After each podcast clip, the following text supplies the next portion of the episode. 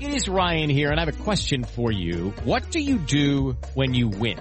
Like, are you a fist pumper? A woohooer, a hand clapper, a high fiver. I kind of like the high five, but if you want to hone in on those winning moves, check out Chumba Casino. At ChumbaCasino.com, choose from hundreds of social casino style games for your chance to redeem serious cash prizes. There are new game releases weekly, plus free daily bonuses. So don't wait. Start having the most fun ever at ChumbaCasino.com. No purchase necessary. Group. Void were prohibited by law. See terms and conditions. 18 plus.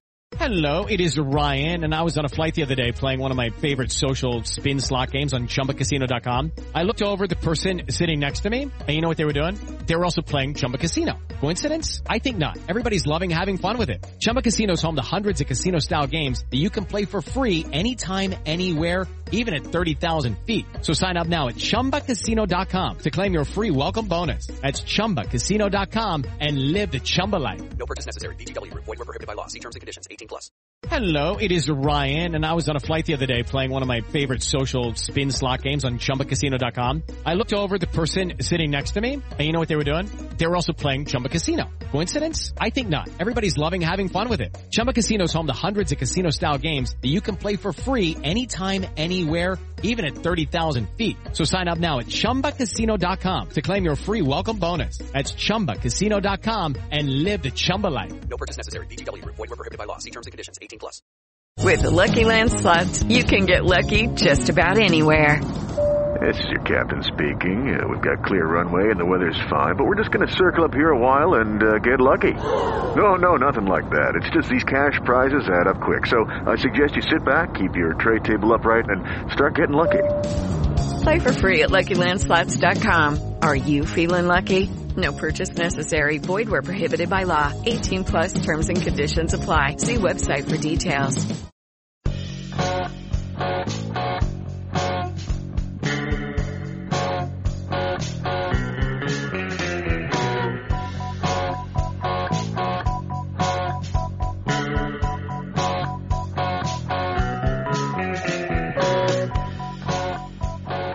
Hey everybody, and welcome back to From Complex to Queens, Amazing Avenues Minor League Podcast. I'm Steve Sypa, and I'm joined by Lukas Vlahos, Ken Levin, and Thomas Henderson. Gentlemen, how are things going? Not bad. Well, you know, it's going to be a very light podcast today. There's not much to talk about. Uh, yeah, we were doing this whole shtick just like every other Mets podcast out there. Yes, my Uh, very original idea. I'm, I'm going to go with precisely the opposite. Uh, can we take can we take a moment just to celebrate the Mets? So if we had if we had a soundboard now, I would encourage whoever was in charge of it to play the Monty Python, and there was much rejoicing. yeah, yeah. They were forced to eat Sir Robin's minstrels. There was much rejoicing. Well, you know where there was not much rejoicing? Uh, Cleveland, Ohio. uh, Washington football team. Those places, I'm sure. I, as I mean, well. liter- literally everywhere. Yeah, Last yeah. the entire country. The the Bronx. Well, one place that there was not much rejoicing, to segue now into permanent extend trade, was Constantinople back in 532. Not Istanbul. Um, Nice. no, not yet. We're still firmly in the Byzantine Empire. Okay. Actually, I think it would still be Rome, technically, since it was 532. There was no Mm, Byzantine. I think it was the Eastern. I think they split before 532, right? Mm. Anyway, you, you go on. I'll. Google I it. studied history. I have no idea. Yeah, I don't remember either. Well, either way, and this one's going to be a little long-winded because it's just like a really crazy actual situation that happened. But anyway, Huh, yeah, it sounds like the last week. yeah, yeah. Uh, well, actually, um, so in 532, the Nika riots broke out in Constantinople, and these riots resulted in basically half of the city uh, being burnt down and destroyed somehow, including the Hagia Sophia. And there was like tens of thousands of people killed, and Emperor Justinian was almost deposed. So a lot of shit was going down. and here's what makes it fascinating to me: Do any of you guys know what actually sparked these riots? that I think I do actually. It was chariot racing, correct? Yes, yes, correct. This was uh, I know this was a very common stock clue uh, that would come up all the time in Quiz Bowl tournaments back in the Mm. day. There you go. That I'm a fucking served the nerd. purpose. That's awesome. Yeah, basically, uh, chariot races almost brought down the Eastern Roman Empire. Welcome to your number one chariot racing podcast. Hell yeah. basically, at the time, chariot racing was like, you know, kind of like team fandom, like soccer hooligan, kind of that real intense, with like sectarian and political kind of stuff mixed into it. And basically, you know, Justinian himself was not a very popular emperor at the time. And I'm sure that there was some prodding from people that stood to benefit. But basically, all of the rooting sections, instead of like fighting with each other like they normally would do, they kind of united and started rioting and almost brought down Justinian. So crazy. Anyway, though, back to promote extend trade. I have no idea where this is going. Literally done. If uh, you were in Shea Stadium, Citi Field, or I think it was either or I think it was yeah only those two stadiums. Anyway, in the years 1999, 2006, or 2015, what losses would be so heartbreaking and terrible and enraging that you would just start rioting and want to overthrow uh, Sandy Alderson or who was the GM in 1999? cash in? Uh, no, uh, no, no. 1999? Was Steve Philip- Oh, I'm deaf. Philip? Sorry. The the guy with the the the, the rapey guy. What's his name? Sexual harassment guy. Steve Phillips? Steve Phillips. Steve Yeah. I didn't know Phillips, that. That's, that's the name. Steve Today Phillips, learned. herefore after referred to as sexual harassment guy. I'm gonna go ahead and say we should never mention Steve Phillips again. Like the world's worst superhero. Sexual harassment guy. I did not So- know he did that. So we have let's, yeah. let's talk about it off the air. Let's not talk about it. I'm on Wikipedia right now, so Uh oh, brace yourself. No, I'm not going to say anything on the podcast. I'm just reading it.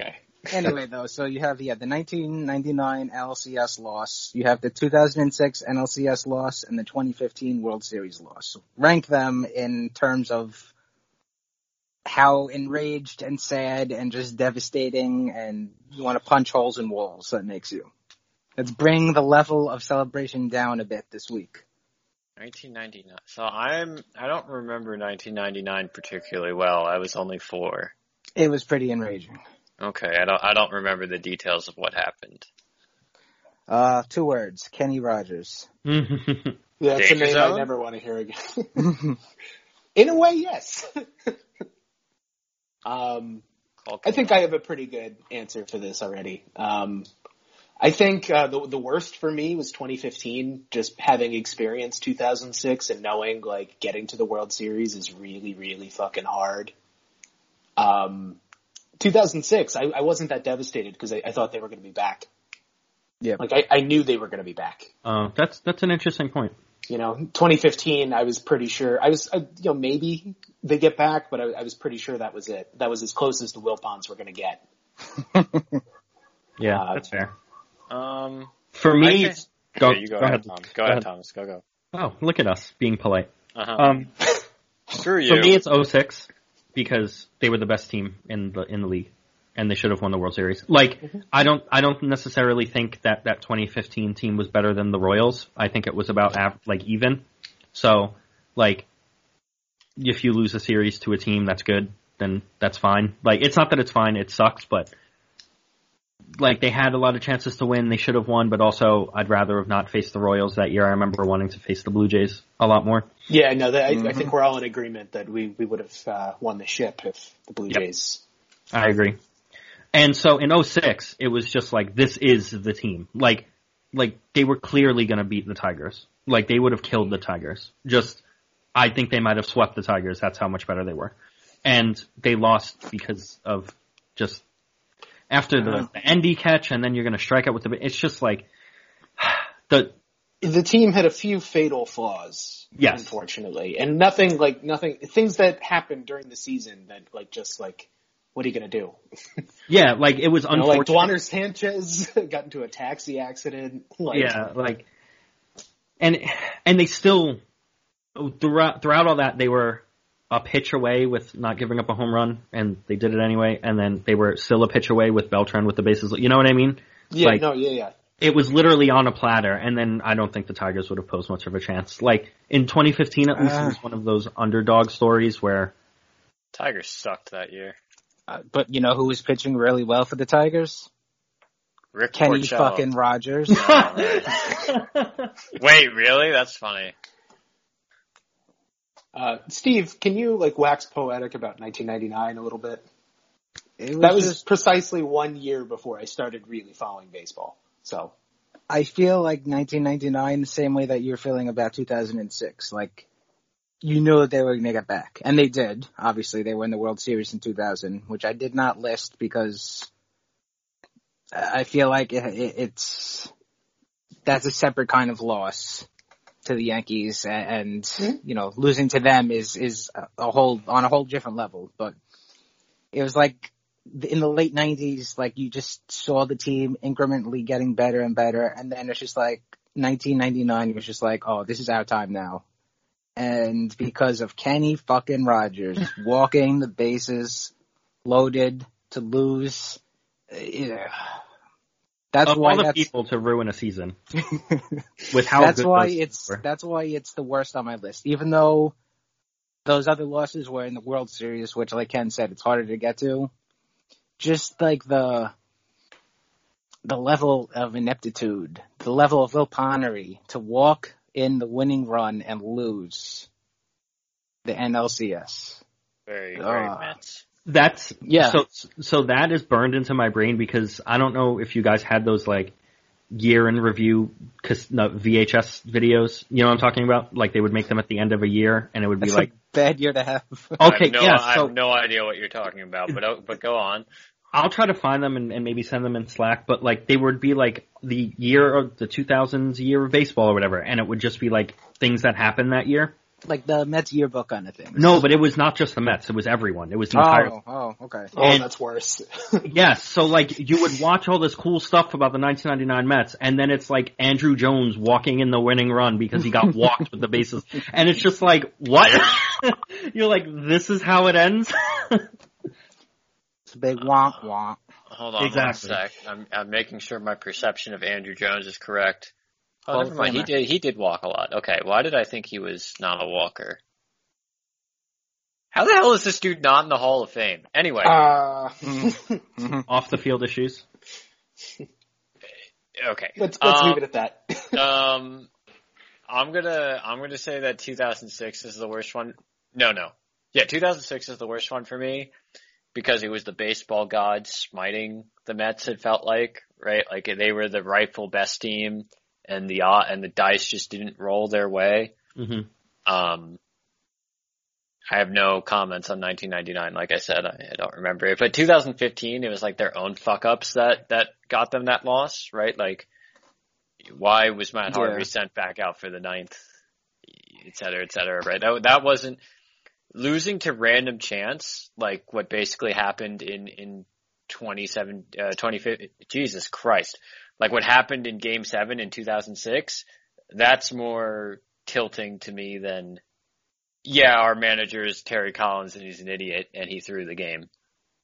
yeah, I know. You gotta gotta reap what you sow sometimes. Right. It's like you you you fucking moron, you deserve this. So I'm I'm going to say 2006 is the worst. Plus just the being robbed of and, and make no mistake, I think that Endy Chavez catch is still one of the better moments in postseason history for any team. hmm But if they win that game, that's Oh. like a Endy Chavez is a legend. Yeah. because we win that game.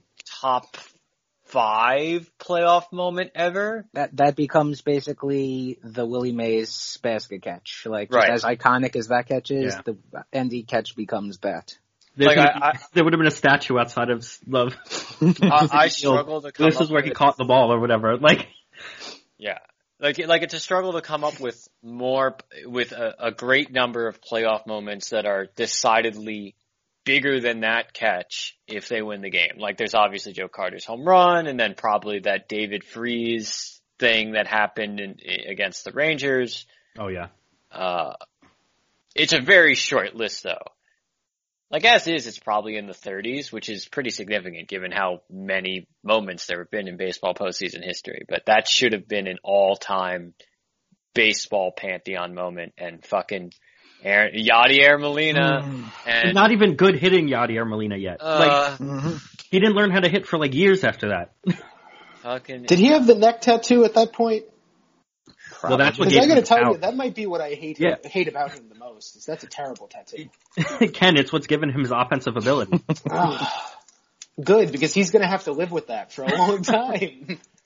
like that Endy Chavez moment was like the second best moment in Mets playoff history behind uh, the the Mookie Betts, the Mookie Betts, the Mookie Betts uh, hit, the uh, Mookie Wilson hit, and the Bill Buckner error combined.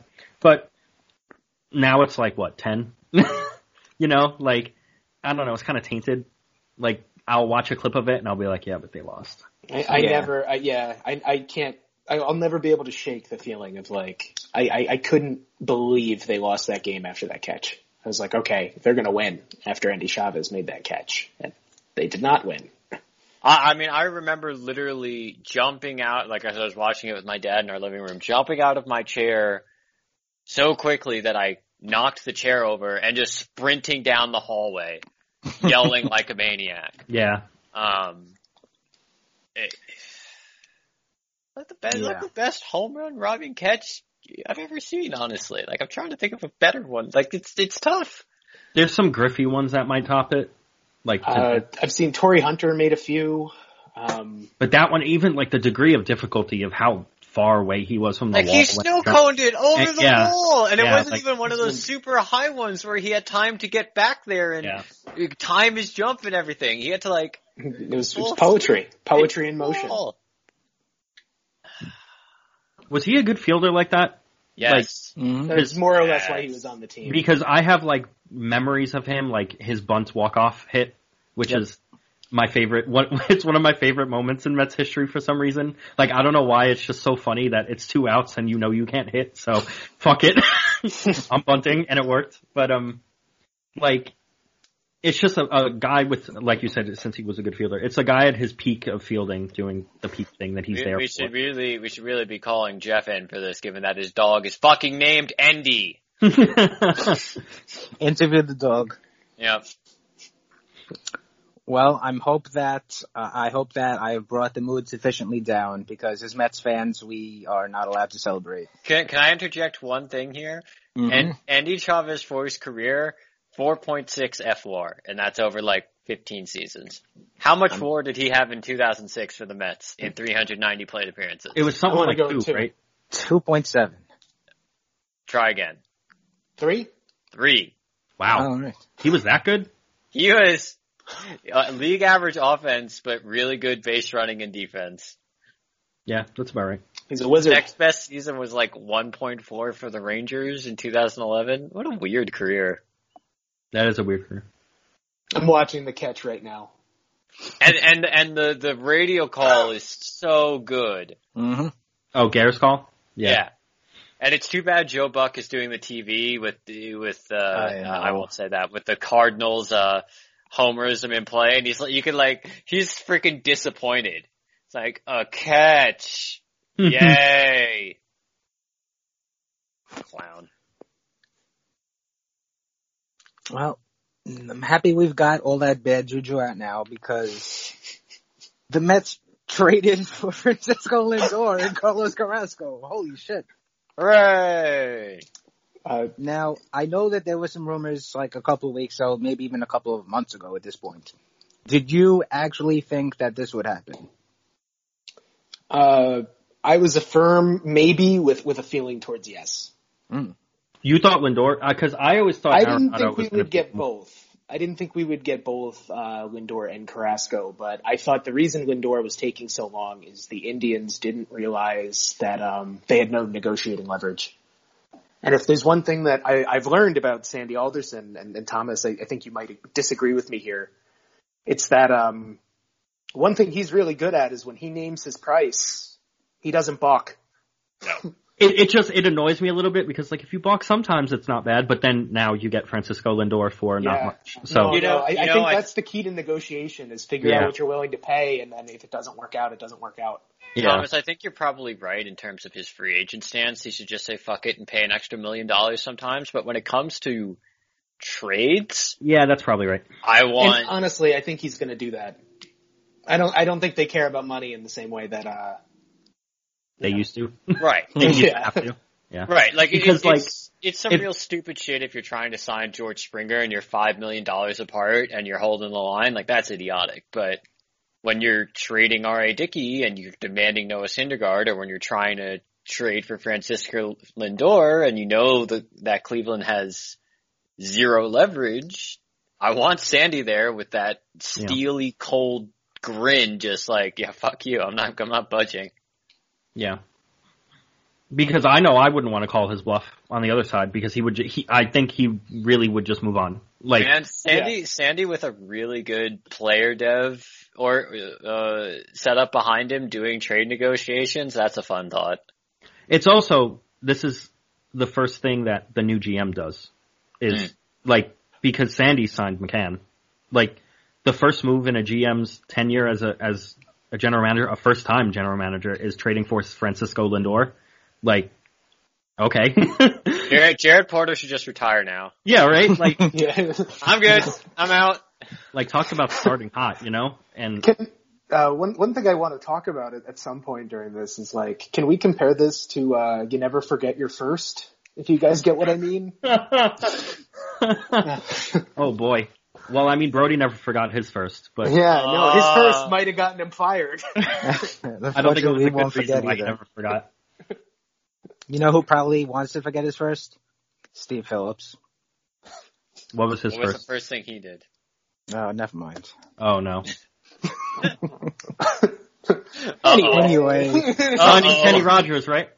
uh, let's let's move on, fellows. Sorry. Um, um, so yeah, um, let's I guess talk about Francisco Lindor first. Um, good player, yes. A great player, yes.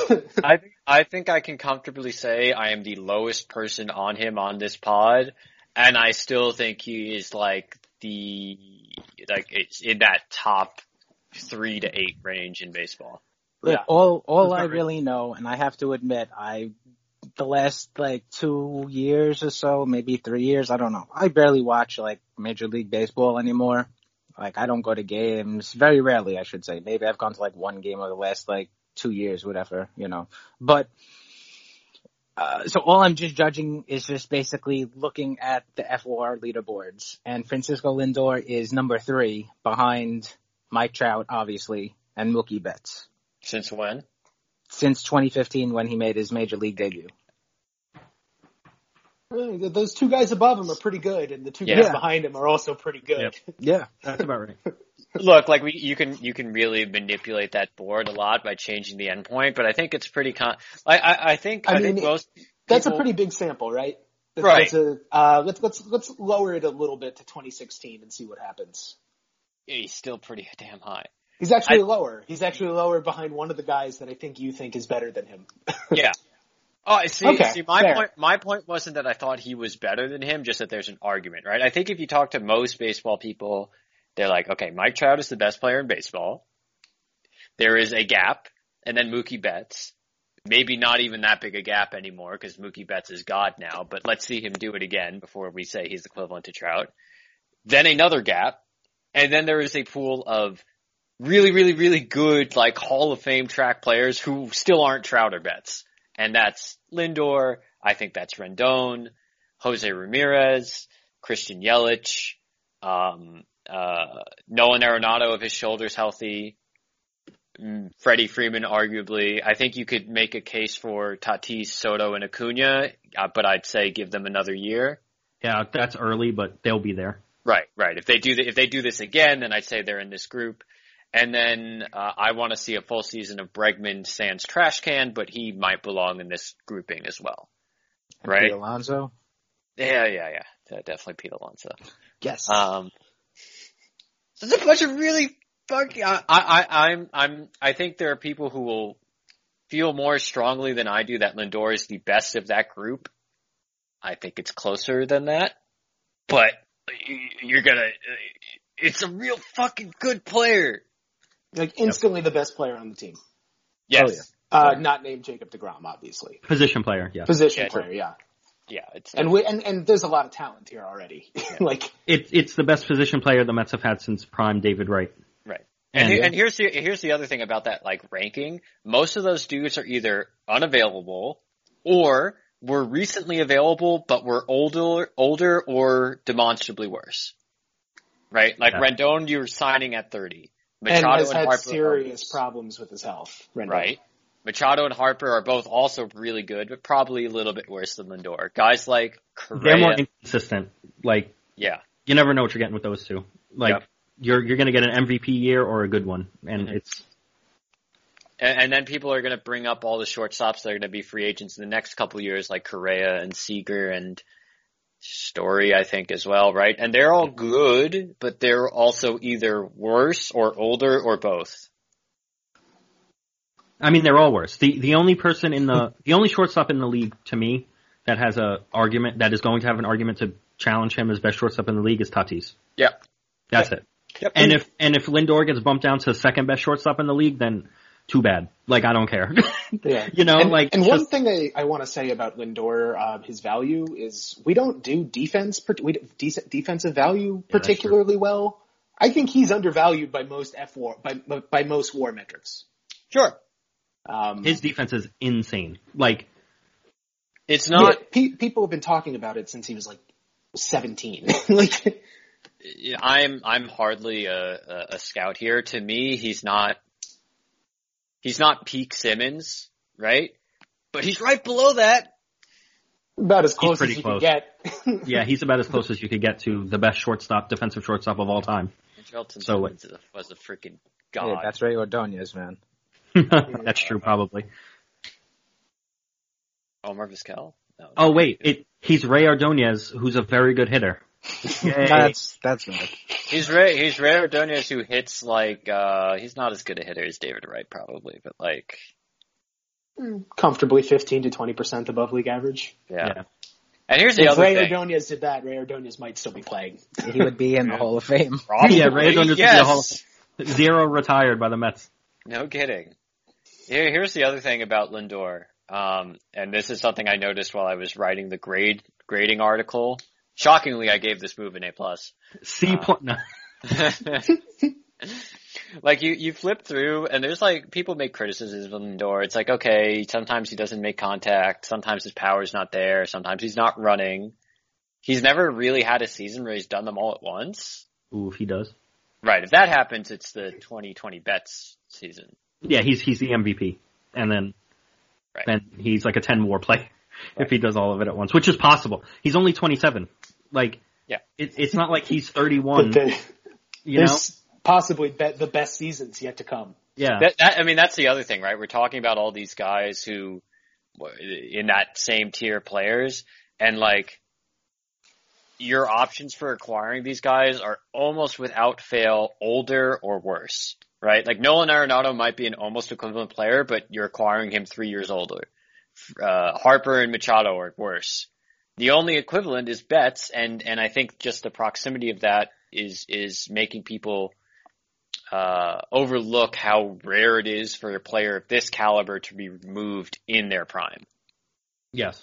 I've also seen a lot of things it, it, on Twitter, like, so asterisk on that. But like, people are like, oh, he's like a 120 weighted hitter. Okay, like, the, there's other parts of baseball, and he's like, he's the type of star that like he's not the best hitter in the league. Like, he won't even be the best hitter on the Mets probably, but he'll be the best player on the Mets, and that's that's important regardless. Like, it doesn't matter if your star where your star makes his value.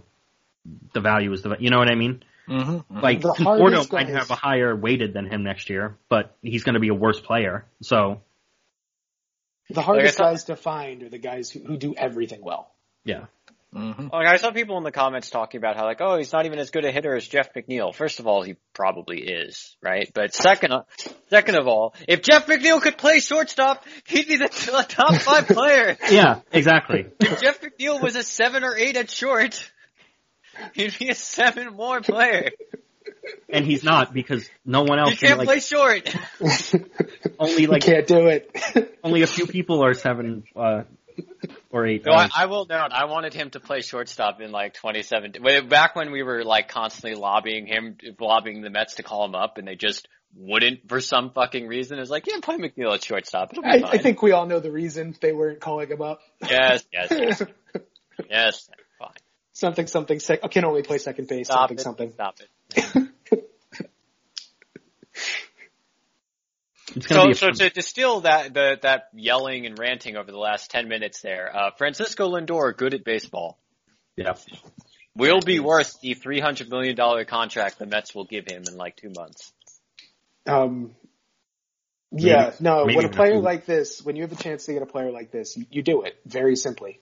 like, And this also when when Steve Cohen was talking about when he first bought the team and was like three to five win uh, th- three to five year window for a World Series. This is the type of person who in five years he's going to be like 32. Like he's still going to be very good. He's still going to be in the middle of his peak years because baseball players at 32 are still very good. You know, like th- this is someone you acquire and the entire organization is built around him. Because if the if the Mets signed Springer, they could still do that you don't really build around 31 year old George. You know, like George Springer is someone you sign because he's very good, but he's not the face of your franchise. Like Lindor is the guy here. Think Like- of it. Think, the, the, perhaps the appropriate analogy is like they, they just acquired David Wright, and now they should go out and sign Carlos Beltran. Yeah, that's that's about right. He's worse. Like it's a bit of a different like level player, but yeah, Yeah, yeah, but that's the. that's the the, analogy there. for sure. I agree. Yeah, that works for Also. I think Beltran was younger when he signed than Springer is now. But uh, point being, they I think go Beltran sign. was also quite a bit better than Springer is now. Springer's pretty good. Springer's pretty good, but Carlos Beltran's like pantheon. You know. Yeah, that's fair. Yep, yep, yep. Step into the world of power, loyalty, and luck. I'm gonna make him an offer he can't refuse. With family, cannolis, and spins mean everything. Now, you wanna get mixed up in the family business. Introducing The Godfather at ChumbaCasino.com. Test your luck in the shadowy world of The Godfather slot. Someday, I will call upon you to do a service for me. Play The Godfather now at ChumbaCasino.com. Welcome to the family. No purchase necessary. VGW Group. Void where prohibited by law. 18 plus. Terms and conditions apply. Hey guys, it is Ryan. I'm not sure if you know this about me, but I'm a bit of a fun fanatic when I can. I like to work, but I like fun too. It's a thing. And now the truth is out there. I can tell you about my favorite place to have fun. Chumba Casino. They have hundreds of social casino style games to choose from with new games released each week. You can play for free anytime, anywhere. And each day brings a new chance to collect daily bonuses. So join me in the fun. Sign up now at chumbacasino.com. No purchase necessary. Group. Void were prohibited by law. See terms and conditions. 18 plus. Well, you know who else is pretty good? Uh, Uh, the other guy that the Mets acquired in the trade, who again, just according to fWAR, is the 10th best pitcher in baseball since 2015, since I was, you know, looking up the same search that I was looking up Lindor with. And that also includes a year where he had cancer had cancer. and then beat cancer, and he was bad that year. But who cares? Because he like needed to save his life. You know what I mean? Like, like he he did all that and had in and is in one of the elite pitchers in the game, which is I didn't know he was that good. He like, started the year, Yeah, felt same. off, found out he had cancer, went and dealt with it, and came back. it's crazy. Maybe those 80 innings are an outlier? Yeah. Just a thought. Just a thought that it doesn't matter what he did on the baseball field that year. Like, He wasn't even bad. He was like league average as opposed to 20 to 30% better than league average. But he's like- what? They're the Mets' second best pitcher now, Yes. Uh, yeah, easy. for and and they got him for free. Like, Now, now to be clear, he's not this good anymore. He's like 33 or 34. Like he was a, he was one of the most underrated aces in baseball over the last half decade. Now he's 33. He's like a good, he's still a good number two starter. but you take that all day for Oh, oh, yes. I It's a throw-in. How many pitchers in 2019 and 2020 uh, struck out more than 10 per nine? 'Cause I'm willing to bet. I'm uh, how many starters struck out more than 10 per nine? Because I'm willing to bet it's not a big number. I would say Literally Say- 14 Oh, I was gonna guess 16. in That's 2019 good. or in 2020. Now let's see 2019. Uh, Over- fascinating radio. So if you guys want to cover for me, Uh, well, all, over two, over 2019 and 2020, only 17 qualified total. Struck out more than. Well, I guess I should lower that inning pitch. how many of those guys are the the clear number one on their team? Uh, let's see. Chris Sale would be if healthy. Oh wait, now I'm getting relievers. No, I just want starters. I think I got it, Lukas. Okay. Let me see. Most I apologize for the, the noise in the background. It's it's also when I was looking up Carrasco, I didn't realize how good of a strikeout pitcher he was. For some reason in my head, I thought he was a ground ball pitcher. Oh. Like I don't know why I typecasted him this way, but then I looked at his numbers. I was like, oh, he's out Yeah. here striking like thirty percent of bat. So I, I have the list. The f- number one is Gerrit Cole, thirteen point two five. So he's the clear, unquestioned number one on his team. Max Scherzer is number two, clear, unquestioned number one on his team. Robbie Ray, number three. Um, you No. know, probably uh, on whatever team he was on, but you know, Then- there's a then there's a pretty big gap there, and he has some pretty other significant flaws. So Yeah. throw him out of there. Uh, Verlander, Yep. yes, uh, love of my life, Jacob deGrom. Uh huh. Uh huh. I think he's the ace. yeah, I know. Yeah, uh, Shane Bieber. Oh, also probably an Also ace. ace. Yeah, he's the ace. Lucas Giolito. Um, Now the ace. yeah, probably right on the White Sox. Yep. Yu Darvish. Probably, Probably the the ace. Cubs ace. ace. Uh, Trevor Bauer. Let's move on. Uh, Matthew Boyd, also in the uh, pretty good but pretty flawed Yeah, tier. can't- can't- I mean, you, you- you're running into the dudes who just can't throw a strike. Yeah, Yep. no, so he's not of he's that the tier. Tigers ace, but uh, Ah, that's not exactly a high standing. And then there's a few other good, like um, Charlie Morton, Luis Castillo, um, Sonny Gray, Aaron Nola. You know, geez, the Reds had a good pitching staff last year. Yes, he Yep. did. yeah, I mean, I, Pretty- pretty I damn usually, good. I usually do K minus walks, and that eliminates the like Robbie Rays and Matthew Boyd's, and he's 18th on that list over the last two years. And to reiterate, he had cancer in 2019. so even with that season, he's Yeah. 22.2 strikeout minus walk percent percentage, rates 18th in baseball. Yeah, really, really good, and he's not the best player in this trade. Trevor Bauer is behind him. Trevor Bauer is behind a lot of players, but people don't want to acknowledge that. But anyway, so He's also making pennies. well, yeah, that too. And he Like- signed, I think, till 2023. Yeah, it's two years, 24. And then there's a $14 million team option with a $3 million buyout that vests if he's healthy in 2022. So in, in other words, he either, worst case scenario, he flames out and you don't pay him. Best case, you have an ace for three years and $40 million. yeah. Like it's entirely possible that after two years he's still healthy and good, and you just pencil him in behind deGrom again, and you call it a day with the with your top two guys. Yeah, so I mean, basically, the Mets have acquired a face of the franchise and an ace pitcher, and you would think that you know, for guys like that, you would need to give up a hole, Yep. and that is not what happened.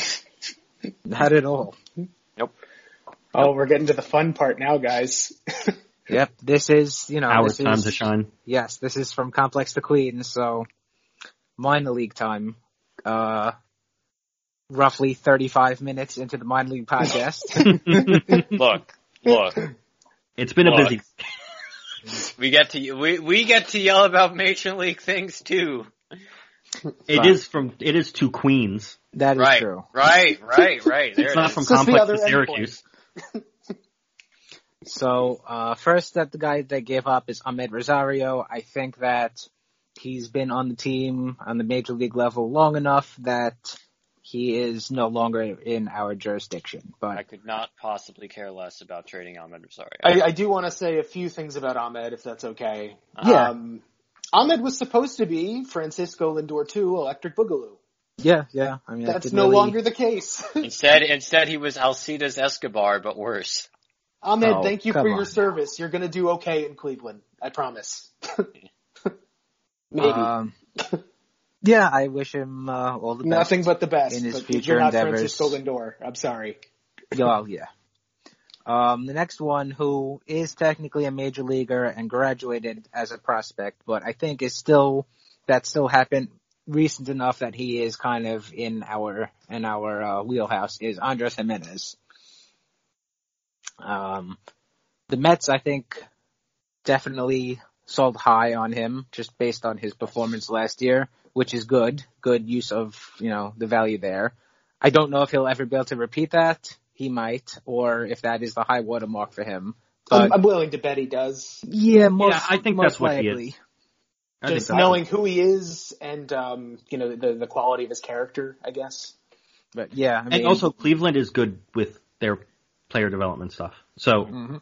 Like, I would not be surprised if he ends up being a good shortstop. But I think he's going to crack a few All Star games before all is said and done. I hard disagree on that actually. yeah, I don't know about that, but he is definitely a guy that you can't not root for. I'm gonna miss him here for sure. yeah, Dude's no. gonna stick around forever because he's a above average shortstop bat who can hit like 10% worse than league average. Yeah. And He has big, uh, like he's I think he's a 33 little and better the than backup. that, but uh, He's like a backup infielder vibe, but I, I don't think, I don't think, I, I think he's a clear 55. Clear 55. Sure. I'd Fair. probably have him closer to 50. But there's like, the, the thing is like, let's take the rosiest view on Gimenez, right? He, he, his bat to ball is super good. His plate discipline is great. He's able to bat 300 and uh, OBP 350 and his slugging is still 400 because he has literally zero power. Yeah. Like there's, there's no star in here. yeah, Yeah, I there, there's very little that. upside. This I this isn't trading. This isn't even trading like Jarred Kelenic, right? Where there there's the there. I mean, obviously Kelenic had more risk, but there was the star upside. Gimenez does not have that.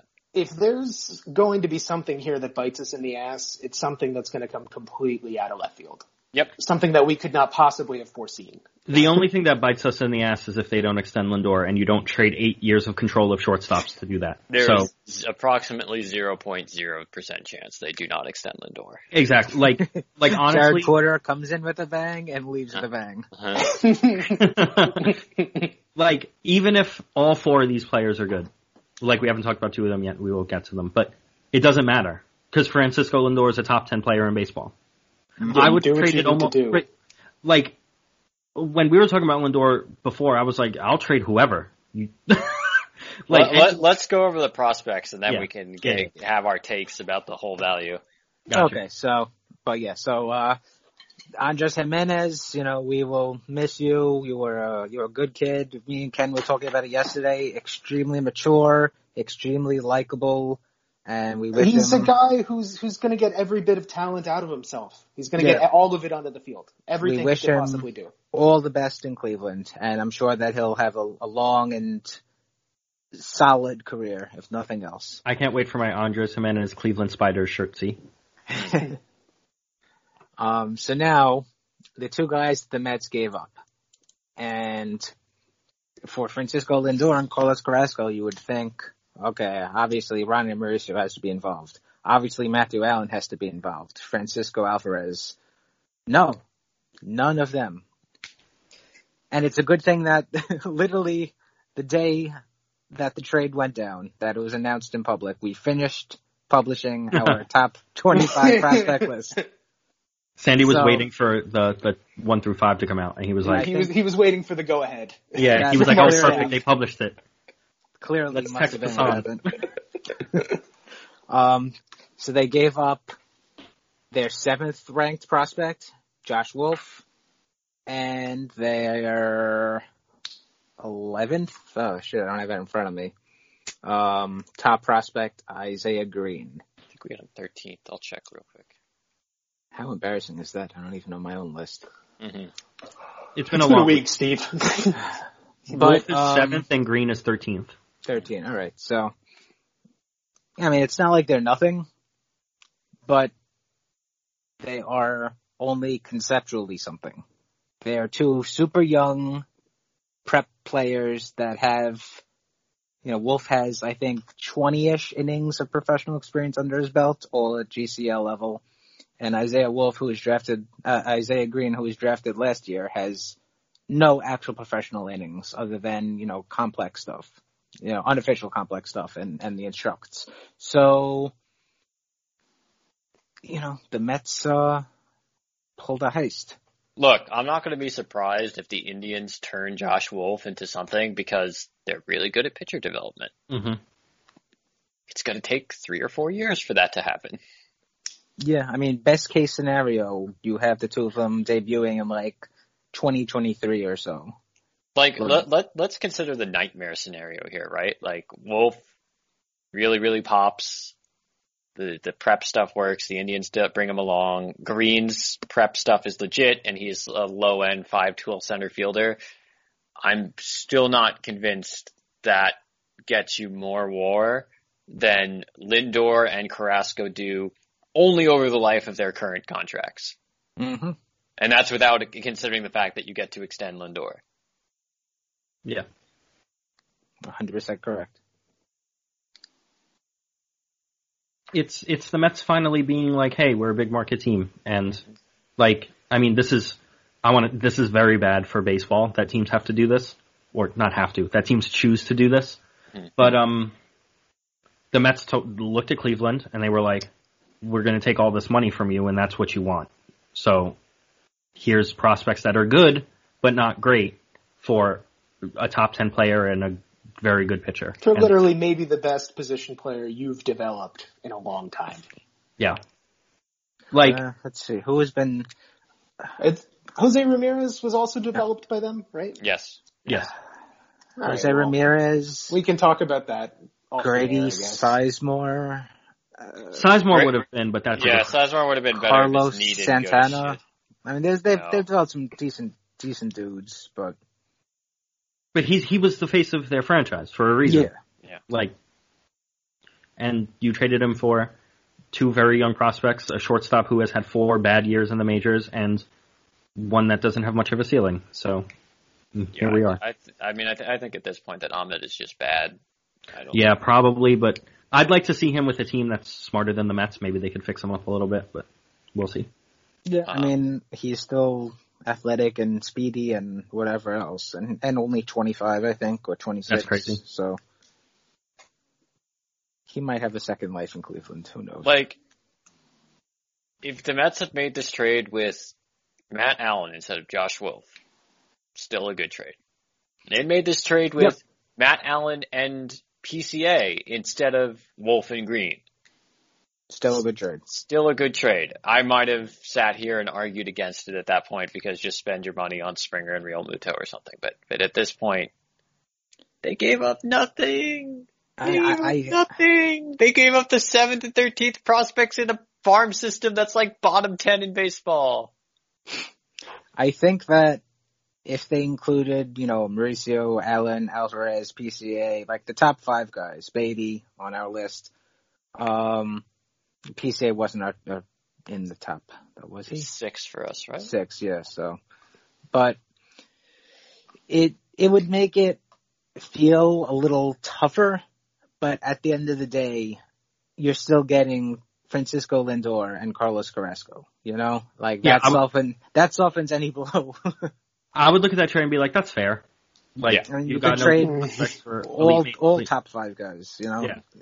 like there's been worse trades. There's been obviously the Mets have made worse trades, but there that's a fair trade. Like like with the cream of the crop in the Mets system is definitely not bad, even though the system as a whole is. So like if if Cleveland got one of those guys, it would have been solid for them. But I mean, hell, loo- looking at this deal, I would have probably just dealt like the two. I mean, I don't give a shit about Amed. I would have dealt the two prospects for Carrasco. mm-hmm. Yeah, that would have been a fair move too. And then you throw in a, a floor over ceiling shortstop and you get back the best shortstop in baseball. And probably like a, I don't know, a $50 million discount on his eventual extension. Or maybe that's an overestimate, a $30 million discount. Some sort of discount over what you'd have to pay in free agency. it's just so Porter was pretty. I think Porter said this. I can't remember who it was because I was at work during the uh, during their presser, so I was reading it along on Twitter, not paying attention to work. But um, basically they said that we have like five or six um untouchable prospects, and everyone else is kind of fair game. And the Mets managed to hold on to all of them and get Francisco Lindor, and that's just it's such. Even if you don't really, because Sandy was kind of t- saying how he doesn't want to trade much, and yeah, I get that, and I tend to agree. But also, when this deal comes to your door, if they would have said no because they don't want to trade prospects, like come on, you know, like there's limits to there's limits that you don't want to trade prospects, and I think Yeah, I the, like the Mets shouldn't be trading for like as as little as he went for. Like the Mets shouldn't be trading for Yu Darvish. The Mets Yeah. shouldn't be trading for Blake Snell. Like those, uh, to gonna be do- clear, those moves were both good for the teams that acquired the major league pitcher. But there's really no reason to. Just go spend money and hold on to your prospects. Lindor is is is the tier that you say, screw it, I'm spending my prospects. Yeah. Mm-hmm. And honestly, I don't think all those shortstops are reaching free agency next year. Like this happens uh, this happens often where teams are like where people are like, "Oh yeah, the market in 2023 is going to be crazy." And then all those dudes get locked up. Yep. So like are like sitting around and waiting for the guy to hit free agency usually just doesn't work. Like mm-hmm. I've been wanting the Mets to do this since Paul Goldschmidt got uh, traded and then extended to the Cardinals. I've Oh, wanted I the Mets to do precisely this since that happened. this is what you should be doing when teams are selling. Either that or get someone like I don't think they'll do it now, but get someone like Arenado who would clearly opt into his deal, and or you could negotiate with him to make the opt out later or something. Like flex your financial muscle to get the dude that the small market team doesn't want to pay, and they did. I mean, look, if they want to go totally balls to the wall, go trade for Arenado and sign Springer and just have the best offense of all time. Could you imagine the left side of that infield? Holy fuck. Could you imagine that team? What do you do with that lineup at that point? You you bat beat You Pete Alonso seventh. Hopefully we find out. That would be a nice surprise. To be clear, at this point, they I think they still should make one more big addition. I don't know that they will because it really comes down to whether they want to go past the tax or not now. Right? They could go if they go 10 million over the tax, they could fill out the rest of the team while affording Springer. But if they don't want to go over the tax, you wind up with like Jackie Bradley Jr. instead. At this point, I don't really care. Yeah. They've done enough. This is beautiful. I mean, they need they need a center fielder, yeah, obviously, but like, It, it's I'm I'm chill with whatever happens now. Yep. I mean, this this move alone, this is like replacing. I don't want to even say that Corey Oswalt was. It's not even like replacing Corey Oswalt. It's been literally, literally you can't replace Corey Oswalt. Yeah, yeah, that's it. That's exactly what I'm saying, Steve. No, because they were never going to not add another starter. That was not viable. So they've gone over a blank spot, uh, an upgrade over a blank spot in the rotation to Carrasco and Gimenez to Lindor. It's ten wins. Yeah. Eight win, eight wins is probably a more fair estimate, but That's still a considerable upgrade. And like with the Carrasco thing that we haven't really talked, we talked about him a bit, but he's a lot better than almost every major league free agent starter. Like go to Rizzi. exactly, like like the the names that they were linked to. If you're not paying for Bauer, and Bauer is also who knows what he's going to be because he has a plenty he has plenty of years where he was just an average pitcher. But um, like like I guess you could sign Odorizzi. That's boring. Like he'll be fine. You know what you could still do? Sign Odorizzi. I know you can. Sign Or, Tanaka. like- Big But brain. now they could start being like a Tanaka could be in play, someone like Kluber or Paxton to really just swing on one, swing on a guy. Because I think they said they're going to go watch both of them pitch. Or Klu- I know they said Kluber specifically. They're going to go to his um, bullpen.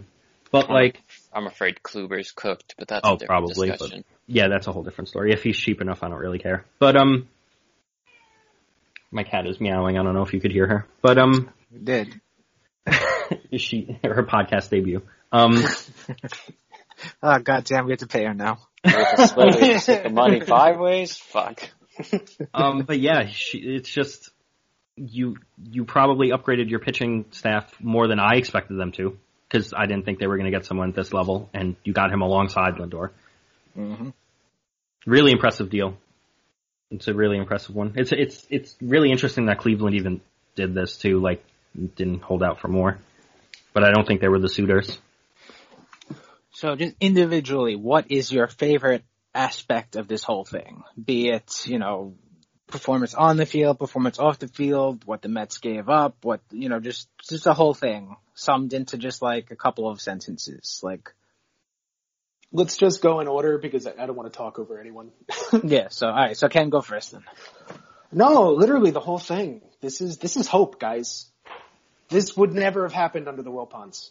Never. Never in a million years. No, no, no. This is this is um the first thing Steve Cohen has done where I'm like, okay, this guy might be for real. Yeah, I was definitely starting to lose faith after Sugano basically they were not linked to him anymore and it just kind of felt like what is Cohen doing? Like he's spending his time on Twitter bullshitting, but we're not seeing results here. And yeah, like you said, the hope. In a uh, way, definitely- isn't Steve Cohen all of us shit posting on Twitter while he waits for In the a off way, season isn't that exactly what I want in the guy who owns my favorite baseball team?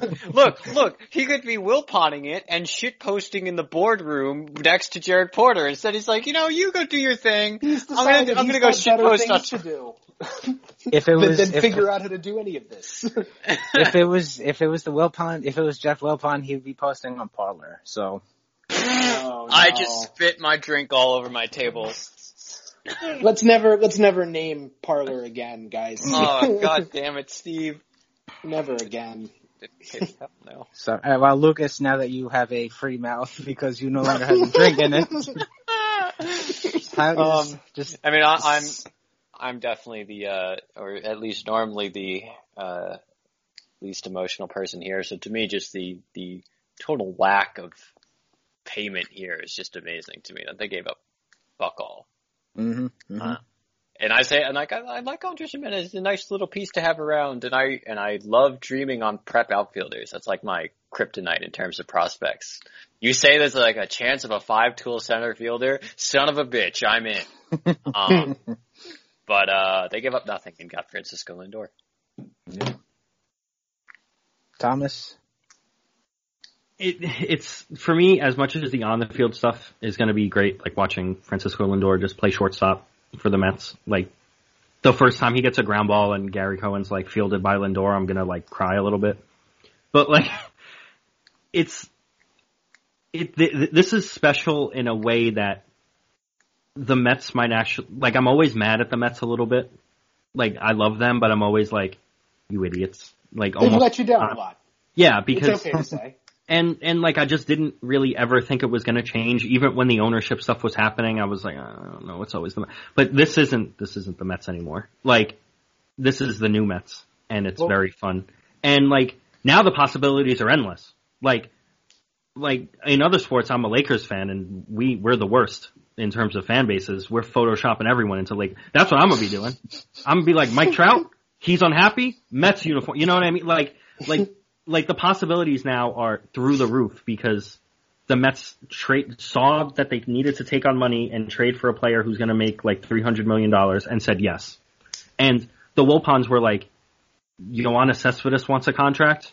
Here's ten opt outs." Like like it it was just. like like like the, the the difference between the two are, is so massive that it's going to be fun to be a Mets fan when it was kind of like work sometimes. It was always fun because the Mets were like lovable losers, but screw that. Thomas, Let's all win. I'm going to say is stay away from Ben Simmons and Joel Embiid. You can't have them. there was there, there was too much Ben Simmons slander when, in that draft for in Lakers Twitter. So because they all wanted Lonzo. Ugh. Does your um does your cat have anything to add? She's running around. Uh, So- I, I'm ecstatic then, I guess. Yeah. That She is ecstatic because All right. she's like, you don't get to yell at the TV angrily anymore. for me, it's just like the Mets got guys that are legit guys, and they just gave up like nothing. Like Lukas was saying, the returns is just part of that. I think is I never actually got to see either one of those guys. They didn't really, you know, move up the system, so there's still to everybody just kind of more names than you know guys that we've been cheering for for years and years. So that definitely softens the blow, but like we were saying before, even if it was Ron Mauricio and Francisco Alvarez and Matthew Allan, you still pull the trigger on that deal because you're getting back one of the best players in baseball and you're getting back one of the better pitchers in baseball. And it's hard to argue against that. And for me personally, also, I can I I wrote this on on on the um on the Mets on Amazing Avenue in our story, but I can never spell Isaiah. I don't know what it is. Me neither. I can't So- do it either. Yeah, so now that he's gone, that's like a huge weight off my shoulders. Like, oh god. But There's always an extra A in it that I forget.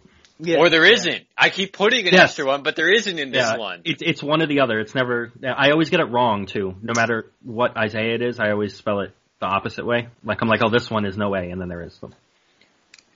Unfortunately for me though, but kind of it doesn't really matter because it's not really going to be anything I'm going to be doing too much. I can never spell Francisco either. I always put a C I S instead of an SIS. Oh, true. Frankie. So yeah, good thing that Francisco Lindor is not a prospect because that'd be driving me crazy. As it is, I need to deal with Francisco Alvarez. So maybe one day I will get there though. I can't believe quick the Mets have a marketing giant. Yep. You know, Yep. Lindor too. Steve, quick question. hmm Are you more or less likely after this trade to be more invested in the Mets major league team than the minors? Uh, it does not move the needle for me at all because Okay. Fair enough. I I still enjoy the Mets. Obviously, you know, like uh, it just I don't get the visceral fun reaction. You, you have a special interest. Right, exactly. It's just I, I've become more it, to me going to a game and just watching it. Like you know, it's just like oh okay whatever. I have more fun going to the game, taking pictures of dudes, following along with their velocities and the pitches that they're throwing and and all that you know that kind of stuff. And that's like just passively watching a game, is kind of like eh whatever. Um. I can't. So- I can't wait for the first time I go to because I score all the games I go to because I'm a huge fat nerd. mm. Um, I can't wait to write F Lindor in the scorebook for the first time too. That's gonna be wild. I'm just assuming we could go to the go to games. I know. And the Assuming- categories. Yeah, she does agree. She's like, get out of the house. Um, assuming we could go to games like this year. Mm. Um, it's just gonna be so cool to write that and just be like, oh look, Francisco Lindor, New York Met. Like, it's not gonna hit me until opening day or spring training when he's in the uniform and SNY is tweeting literally everything that he does because he's, which for good reason, and it's just it's great. hmm Yeah, the the uh opening day like pomp and circumstance and seeing him come out of the dugout and having Howie announce his name and everything will be fun. It's gonna be wild, yeah. All right, uh we will wrap things up now with the Will Ponry of the week, and I think this week it goes without saying.